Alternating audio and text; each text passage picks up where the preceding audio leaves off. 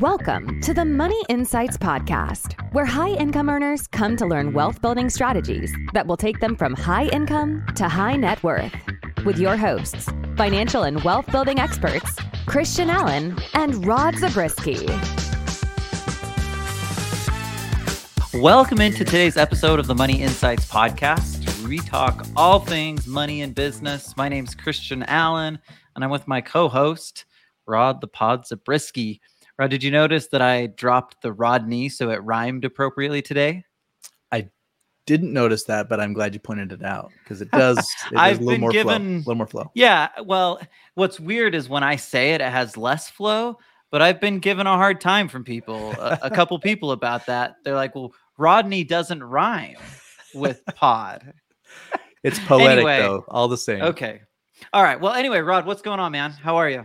Doing great. I don't. It's a. It's a kind of a low volume week for me this time. No crazy announcements to make. So All right. Well, sometimes you need a low key weekend, especially the irony on that rod is is is thick. Uh sometimes you need things to be low key, right? Just you're just grateful for it. let it go. Yeah. Okay, so today we're super excited to have Sam Primm with us. Sam's a prolific real estate investor. He owns uh, Faster Freedom. He co-hosts a podcast. He's got all sorts of stuff going on. Uh, so it was a really fun interview. But talk to us, Rod, a little bit about who Sam is before we get into the actual interview. Yeah, you know what's funny about Sam is he describes himself as an ordinary guy, um, but he he's done some pretty impressive things. So you talked about And in a short time, right? Yeah. So on his real estate portfolio, it's worth you know roughly forty million, right? So so you know no big deal there. Uh, Mhm. his social media following is enormous. And he has yeah. He, they recently did the podcast, but you know he talked about ten thousand downloads in their first month. So you know it's not pretty like good, solid. world beating, but it's you know it's a solid. Great That's start, really good. Great start. Um, and uh, he, he's in the St. Louis area, and one of the things I thought was really cool is his just focus on re- relationships. So when when he uh, was building this whole thing, it- it's not him out there beating his chest; it's him out there surrounding himself with professionals, experts in all kinds of different areas to to do what he's done. And so he he kind of focused on this, that as well. So and then you mentioned the podcast uh, again. He said a couple months ago they started it, but it's called Ordinary Guys Extraordinary Results, and uh, just a really impressive guy. Yeah, and it was fun. I've listened to a few of the episodes and I thought it was a lot of fun. So I would encourage people to go check it out. Um, one of the things I liked about Sam is that he's got kind of two facets going on. He's got the digital world, right? He's got the Mhm. social media presence, which is enormous and, and kind of crazy to have built it up in such a short time. Uh, but then all of his like real estate is very personal touch, local community building relationships. So it's kind of interesting. And, you know, he's got both of those sides going on, which is really cool. Uh, okay, Rod. Well, without further ado, then let's, uh, let's bring in Sam Primm, co-owner of Faster Freedom and co-host of Ordinary Guys Extraordinary Results. We are very excited to have with us Sam Primm, a prolific real estate investor, co owner of Faster Freedom. He's also the co host of the popular podcast, Ordinary Guys, Extraordinary Results. So, Sam's got a ton of stuff going on. Sam, thanks for coming on with us. We appreciate having you.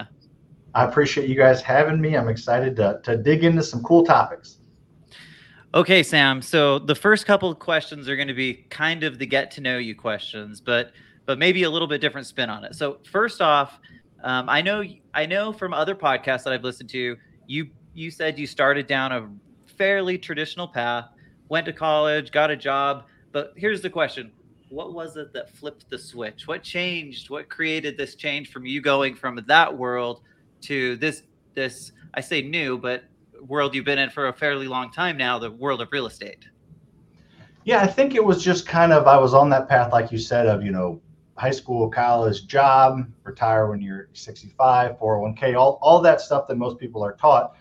I think it was a combination of things. Part of it was reading some books like Rich Dad Poor Dad and realizing there's other options out there. I didn't even ever think of really becoming an entrepreneur. Like I did, you know, my own lawn mowing business in, in high school and painting business in college. So I did a few things, but those were just uh, for beer money, I Make guess. When cash, I was yeah. 21, they were for beer money. But that was more for that. It really wasn't a future path for me. I didn't think, but reading books and seeing other people do it. And then also, I think a big part of it was that competitiveness that I had growing up playing sports and, and doing all that for, you know, not at, you know, a prolific professional level, but playing competitive sports for 15 years of my life. That's a long time to just have those go away. So I think college, you know, and then, you know, my job for a few years and just missing that because I didn't really get that from my job. I enjoyed my job, but I wasn't having that competitive drive of, you know, trying for something, failing, trying, failing, succeeding, and all that. So I think I was looking for an outlet for that competitive spirit in me to go out and try to do more than just what my boss told me to do. Mm. Yeah, very cool. And and what are three things that you've accomplished up to this point in your life that you're genuinely proud of? The biggest thing I'm proud of is, is my family. I have a, a wife of 10 years here in, in, in a few weeks, and then uh, two daughters. Awesome. Uh, I got a six year old daughter and a six month old daughter. So those are by far the most important thing and my, my favorite accomplishment. You know, getting getting that off the table. I think that's most people's why and most people's reason for doing this. Um, couple biggest accomplishment is I've been able to buy uh, forty million dollars worth of real estate without using any of my own money, which is is you know kind of one of those things that just has snowballed. And I don't really know, even though I talk about it all the time, that I understand how cool that is and how Mhm. um, you know life changing that is for my daughters and their their kids and their kids what that will grow into. And then the other thing is that this dang social media thing. You know, I, I picked up my phone about two years ago and decided to start social media, and I got a, a couple million followers uh, between all the platforms. So that's been a um, that's just been a struggle dealing with the algorithms and the hate and the positivity Yeah. and just the grind that it takes to grow, as you guys know. Uh, so that that's a big accomplishment because I feel like most people just give up when they hit those roadblocks, but pushing through and seeing the the benefits the other side has been has been pretty pretty cool to see. Absolutely. That is super cool, and you have a ton of uh, followers on the so in social media. It's impressive, and it's not easy to do. You have to be um, dedicated, right? Like it doesn't just happen by accident. Like you've got to be pretty focused and dedicated. Is that is that your experience? I think the word is you have to be a psychopath, like I am, to just continue to do it. Right? I mean, after you know, after weeks of or even months of posting on social media, getting 50 views, 100 views, and just continuing to either have the drive, the psychosis, or the um, competitiveness, or the stupidity, whatever it is, Whatever it is. to kind of kind of keep pushing and uh, you know analyzing things. And you know, I spent spent about 30 hours a, a week on social media there for about you know six to 12 months to really start to gain traction. Fortunately, I had other businesses that uh, supplemented my you know passive income as well as active income, so I was in a unique situation where I could spend that time. Um, but yeah, it, it's it's a lot of grind to get to that point. It doesn't happen easily. When, as you guys probably know, I didn't start like athletes or you know movie stars or you know artists or you know whoever it is a, a musician. They have this huge following from wherever their label or from you know radio or TV, Mhm. and then they plug into social media. When you're starting out social media from nobody knows your name aside from like my first few followers, my mom, my grandma, and my Yeah. friends. Like that's where it's really hard is when you're starting from nothing as opposed to starting from a leg up or starting at the beginning like Gary Vee did, or you know some of these people that ex-professional athlete or musician that get Mhm. into this space, you know they have a huge leg up on on the competition. So yeah, starting at that point, um, which you know I don't think you guys were probably professional athletes. I mean, Rod looks like he could have been a rock star, maybe like a Kid Finger or something. He But was a he was a rock life. star. aside, aside from that, yeah, it, it's pretty tough to start from nothing. You got to bootstrap it.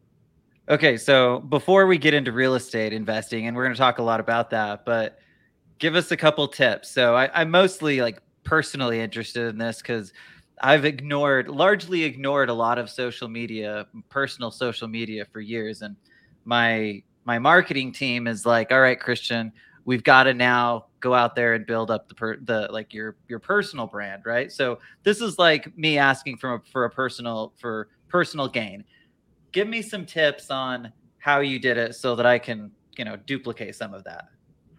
Yeah, so being consistent, which I know is a is a pretty broad answer, but I'll try to you know color it in a little bit. But being consistent is extremely important, even to this day. The you know the algorithms i study them like crazy you know they want me to talk about my debt and you know my real estate and that's it and every i tried every time i try and venture into personal things or something else it just the videos bomb even oh, that is interesting audience, they still huh. bomb like i did you know i have 1.7 million followers on tiktok and i did a video on uh, uh, my house that i just built um, you know, here's how I built this house. Let me give you a quick house tour. It's got like 3,000 views. You know, nobody give, no, they, they're not pushing it out. so just being consistent and you know what I did on TikTok was I just posted one uh, video a day for 30 days as I started. Then I went back and looked at the videos that did the best, and then kind of started to double down on you know was it the topic, was it the delivery, was it the song, what was it, and just really really started to analyze on like I said at like a psychotic mm. level everything and just pushing through. So my advice would be you know be consistent, do it as you know yeah. every single day or at least a few times a week go back and look at what you did and really analyze why you think it did well. Because you know, of course, the algorithms have their fun things where they'll push videos or won't push videos, but in general, good content is not going to get suppressed too much.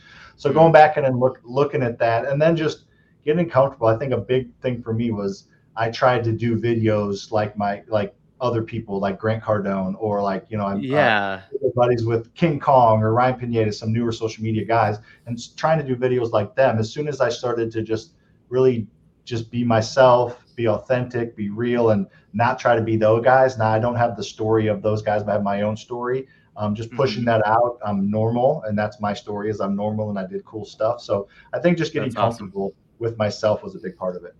Mm, very cool. Good advice. Okay, you had mentioned one of the things that you've accomplished that you're proud of. It's really cool. You're able to build forty million dollars in your real estate portfolio, and I know it was in a relatively short time, like a under a five year time frame, using other people's money. Now I know you're you can't get into all of the details, but maybe tell us a little bit about how you did it. Yeah. So what I what I've done with houses and apartments and self storage facilities is you know the the BRRRR method buy rehab mm-hmm. rent refinance and repeater i changed it to scale. Um, but buy rehab rent refinance scale which is finding distressed real estate assets whether they're houses or apartments whatever they are um, you know using somebody else's money to buy them and then you know either raise rents in the apartment or repair whatever. And then you know after enough value is added to it then you get a loan from a bank and pay off the person you borrowed the money from. That's an obviously extremely simplified part of it, but you're just finding a distressed asset and you're using somebody else's money to buy it and then you know use a bank loan to pay that person off and then you have a 25 30 year mortgage at extremely low interest rate that allows you to cash flow and then real estate do what it do especially recently goes up in value you know you hmm. the price goes up and the, the tenant pays the mortgage down so like one simple clean sentence is you use other people's money to buy cash producing assets then you use the cash and the equity those assets produce to pay off the people you borrowed the money from, all while you owning the asset. So it's it's a pretty simple yet powerful concept. Once you wrap your mind around, yeah. you can literally create as much wealth as you want by using debt. It, it's a crazy thing that we're taught the exact opposite growing up. Yeah, and it's almost like you've got it down to like it's formulaic, right? Once you get it mm-hmm. down. Yeah. Okay, so uh, economic conditions change from time to time. As, uh, so tell us about why you believe it's possible to find, fund, and scale rentals in any market.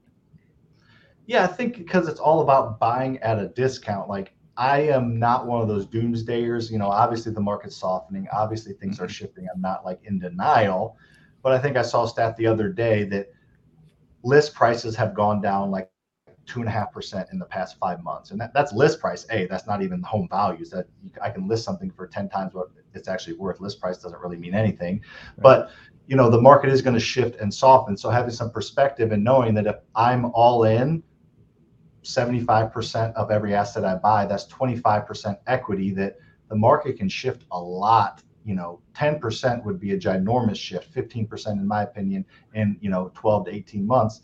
Even if that's the case, that my asset went down 10, 50% in value, I still have equity built in. I'm still collecting rent. As long as you're not over leveraged and you manage your properties properly and have pride in ownership, I collected 98% of rent during COVID because I'm not a slumlord. I communicate with my tenants. I treated them fair. I really, really, you know, ran them through the coals before I approved them.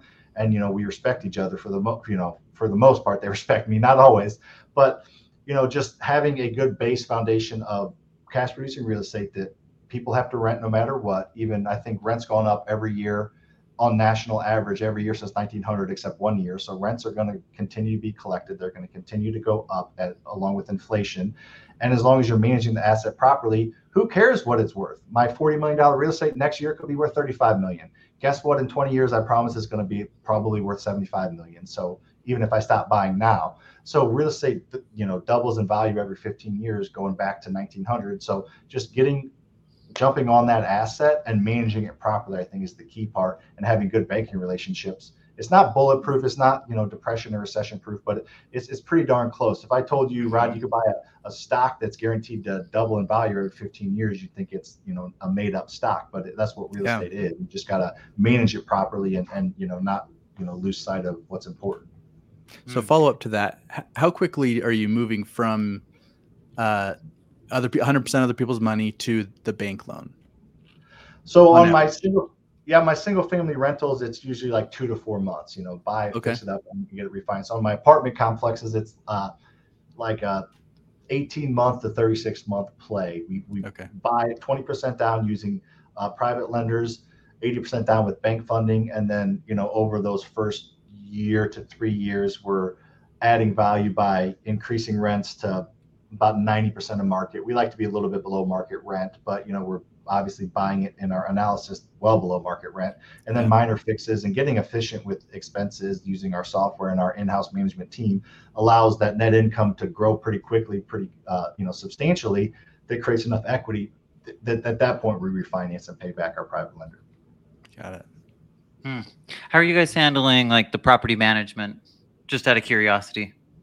So we've done a few different things. You know, at first, uh, my business partner Luke's and I had full time jobs, so we hired it out from day one. Uh, it was mm-hmm. fine, didn't love it. You know, we had a few rentals, but eventually we took it in house. You know, hired mm-hmm. somebody part time to do it, and that's grown into a pretty good team. We have about 275 rental doors, so we have a uh, we started two companies. One that manages our 140 single family houses and the other one that manages our 135 whatever it is apartment complex stores. So just in-house teams of three or four that manage those two different asset classes. Uh, you know they're sitting right out there outside my office door. So we're just basically started our own property management company.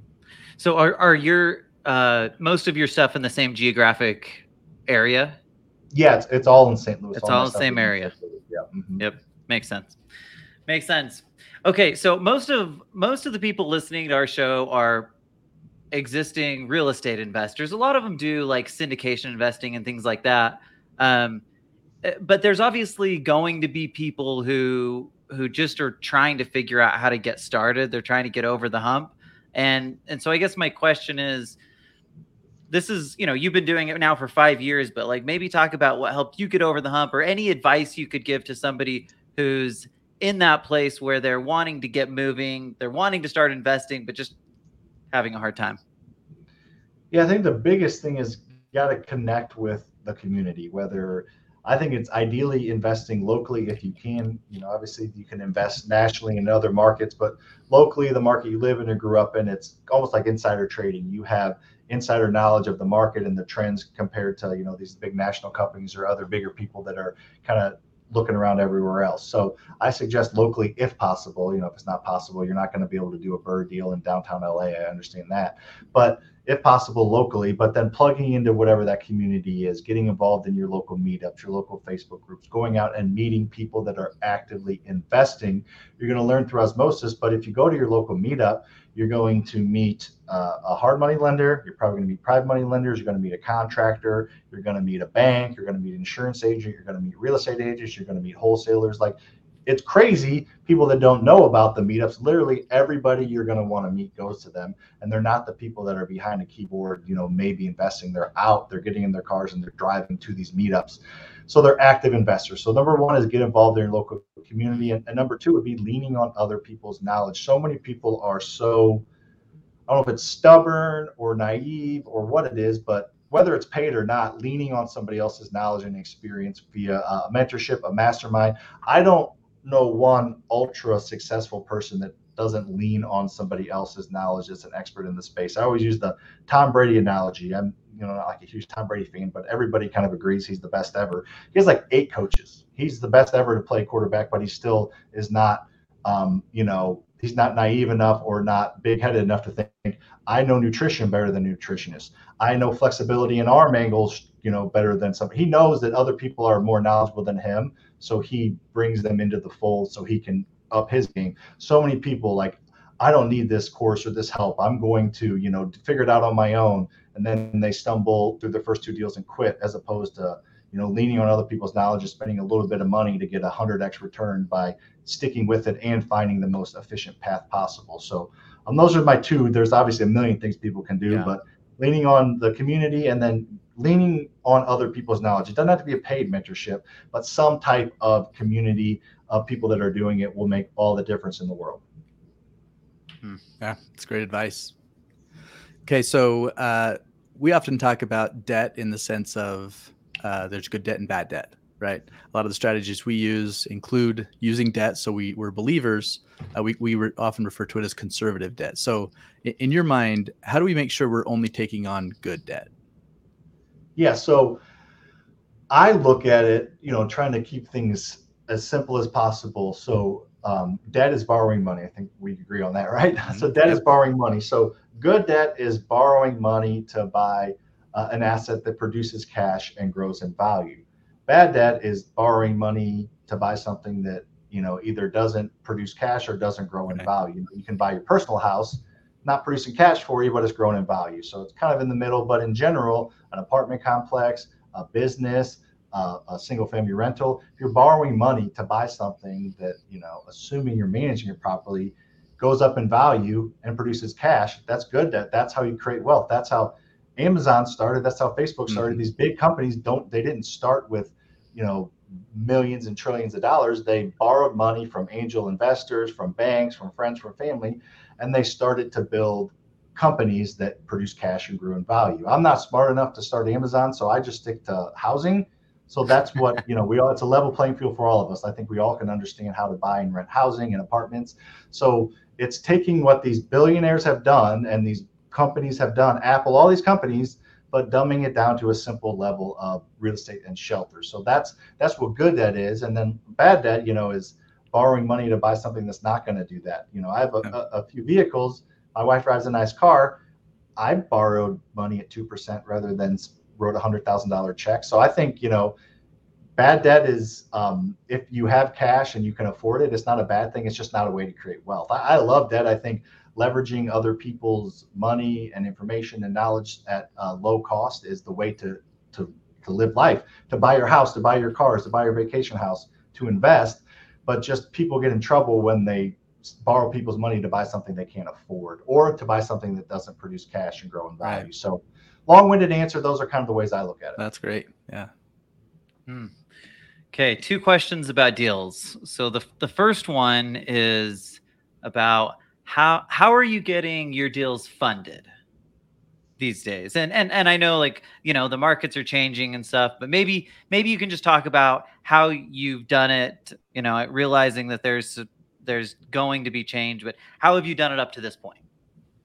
Yeah, up to this point, we've used private lenders for the down payments, um, for the entire payments. If it's been a single family BRRRR deal, for the apartment complexes, we use them for the 20 or 25% down. Use a little bit of hard money for, um, you know, the single family rental property. So, you know, the short term funding has been hard money and private money, mainly private. And then the long term funding has been mainly small local banks still or regional banks. We've got a couple deals, some um, agency debt, some some Freddie debt, but in general, it's been you know just small local banks that you build relationships with because these small local banks people don't most people i guess don't understand that they can almost literally do whatever they want if they're not selling it off on the secondary market. They don't have to have a uh, seasoning period. They don't have to have arms.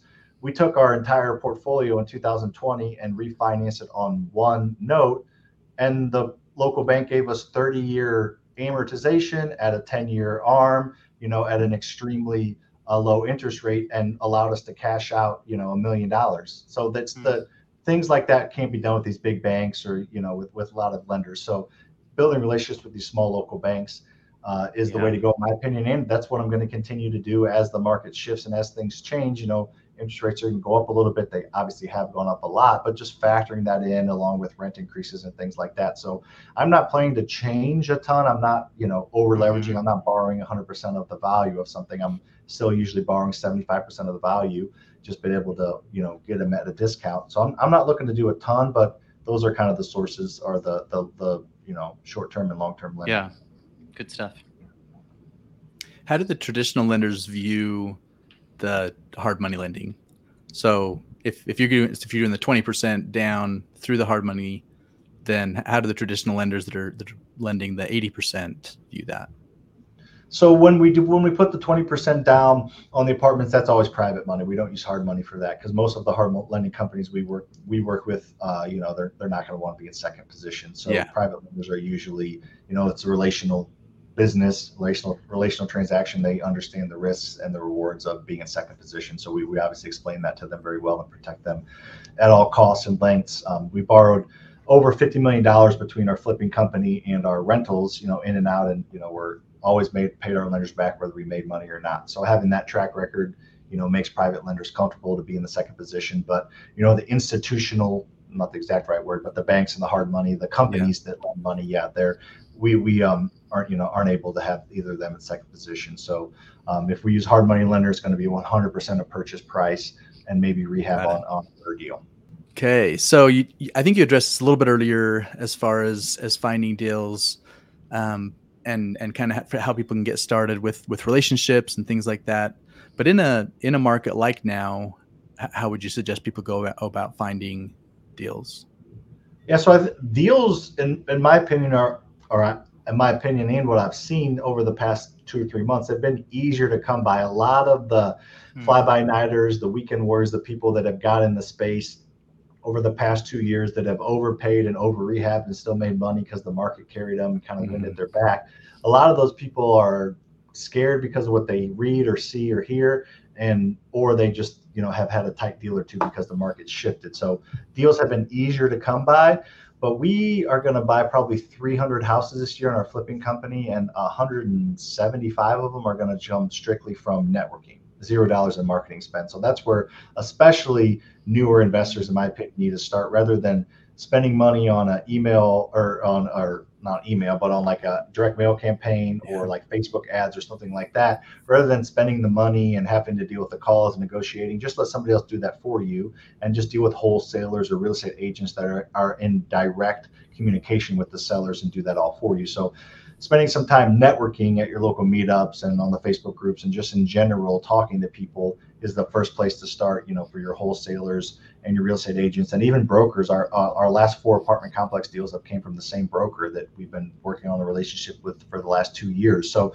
just getting you know around the people that are around the deals is the easiest and best source no matter what the market's doing. But if you're going to spend a little bit of money driving for dollars or you know direct mail campaigns or you know facebook ads or something like that it's a pretty inexpensive way to get across deals. But if it's not your full-time job you can't send one direct mail batch out and get you know a ton of buys you're going to have to do consistently for months on end so if you're not committed to spending you know a few thousand dollars a month probably just let that go and just deal on building relationships Yeah, sounds like a pretty consistent answer. Relationships.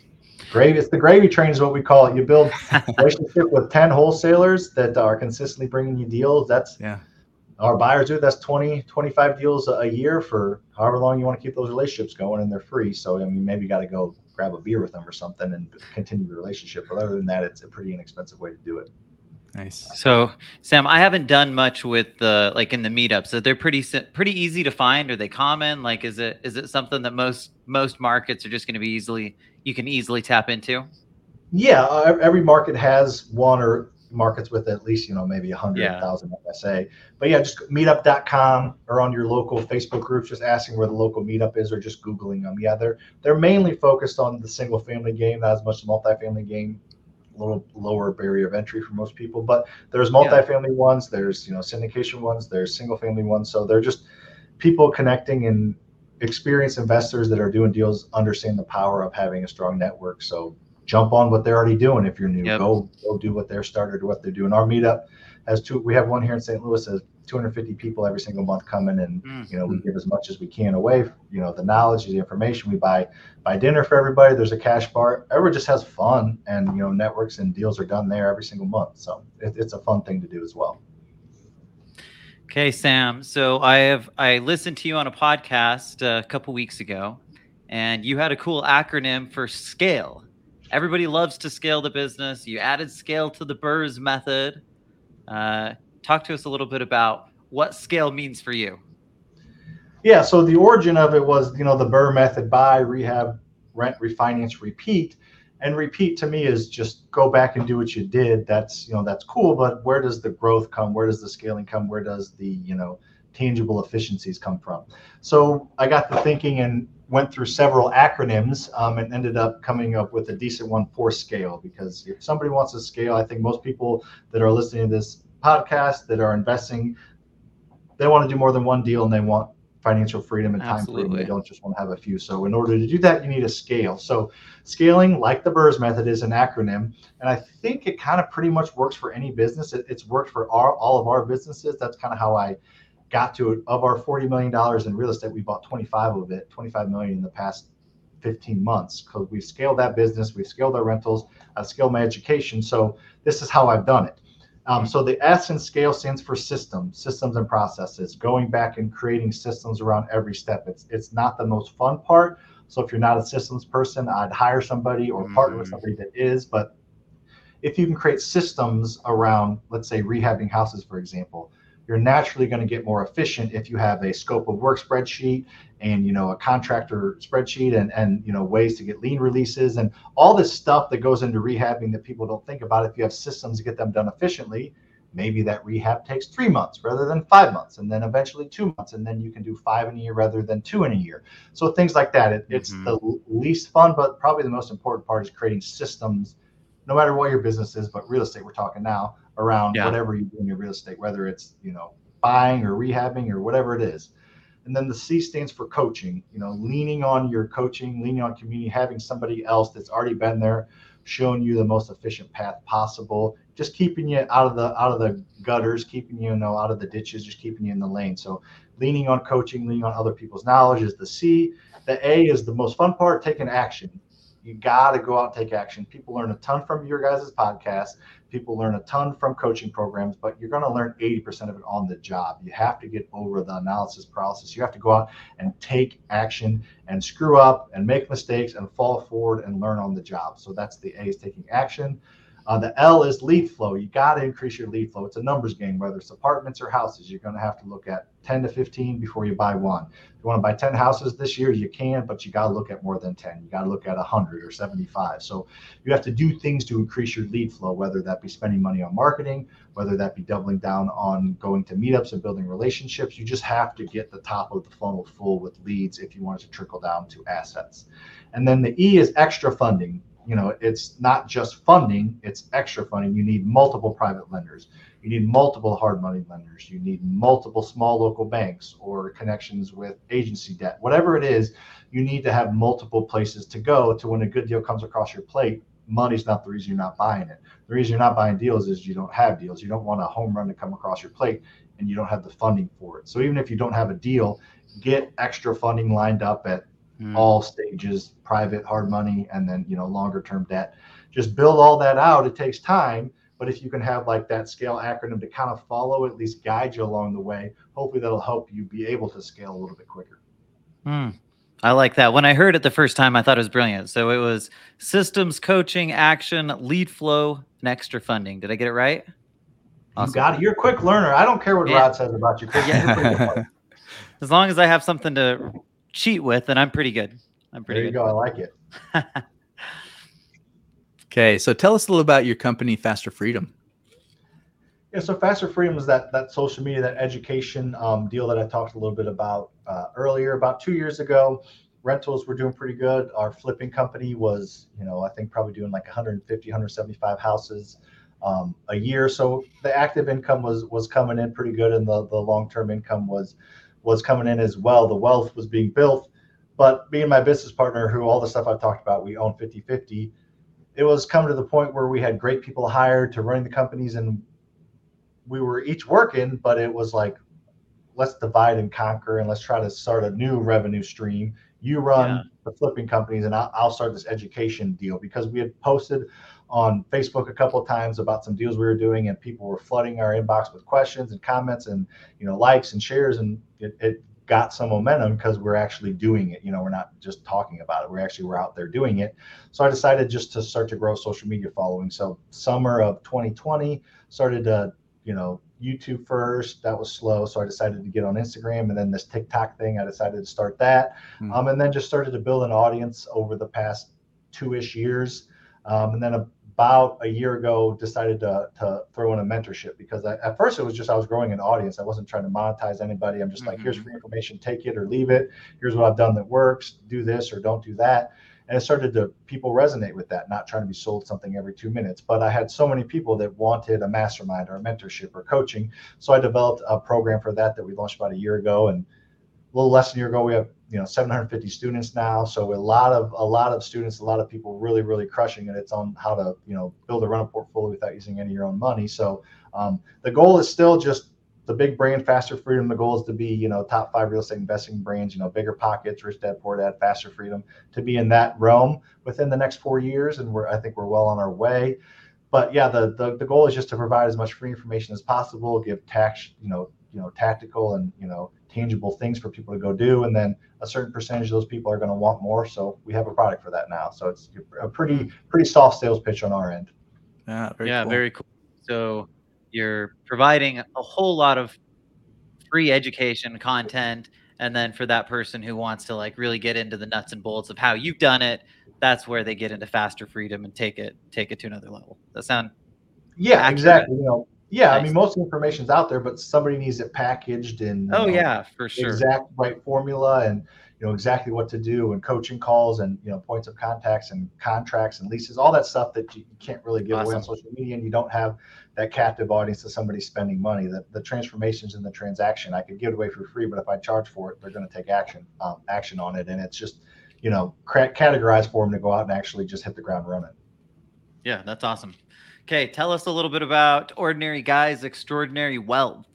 What was the Yeah, so it's a inspiration pod- behind the podcast? Yeah, the podcast. So we just launched it um, uh, a little over a month ago. So we, I've been wanting to do it for a while, but didn't really have the time and wasn't just gonna, um, you know, half-ass it, I guess, for lack of a better word. So we've been developing it for a few months now, and just just launched it uh, about 40 days ago. We launched on the 10th of last month, so it's been really fun. Uh, we started, uh, you know, with a few episodes to get the ball rolling, and now we're doing two a week, and it's me and Lucas. He does his the flipping stuff. I'm, you know, the the education. So it's the time for us to kind of talk and hang out. We've been friends since middle school, so Hmm. we're just having fun talking, hanging out. It's it's got off to a pretty good start. Um, it was it was ranked pretty good at first, and just kind of building that momentum. But it's just awesome. as you guys know on podcast, you can really develop a relationship with your audience. On on in ten minutes on TikTok, literally somebody's going to see maybe seventy five different people, and on Instagram maybe twenty. And but on podcast or YouTube, you're just going to see that one person really develop a relationship. So it's just a chance for us to let down our hair, even though Lucas doesn't have any hair, but let down our hair a little bit and just just have fun and make fun of each other, and uh, you know just talk about our experiences and try to you know guide people along the path and have fun with it. So it's been it's been a lot of fun. Awesome. I listened to it and I can verify it was fun. It was cool to listen to. So you guys did a good job. Um, okay, did we cover all the ways that people can work with you? Is- Yeah, I just follow me at you know like at Sam Faster Freedom on whatever social you're on, and um, hit me on Instagram if you want any more information. But yeah, just enjoy. Obviously, your guys' podcast is awesome, so hopefully they continue to listen and I'm give you guys a five star rating, and then if they have any more interest to check out our, our podcast as well, um, and just you know just dig in and like anything else, I, I encourage people to just poke around if they like it, stick around. If not, no big deal, no pressure. Awesome. Sam, you've been you've been a lot of fun to have on. Thanks for coming and hanging out with us. We appreciate it. Appreciate being on. Thank you for listening to the Money Insights Podcast. To learn more about the financial and business strategies discussed in this show, please visit moneyinsights.net. The views and opinions expressed on the Money Insights Podcast are not intended to be individual financial, tax, or legal advice. Always consult with the appropriate advisor before making financial decisions. And if you're enjoying the show, please feel free to rate, subscribe, and leave a review wherever you listen to your podcasts. This will help others find the show and learn wealth building strategies for themselves. Thanks again for tuning in, and we'll catch you in the next episode.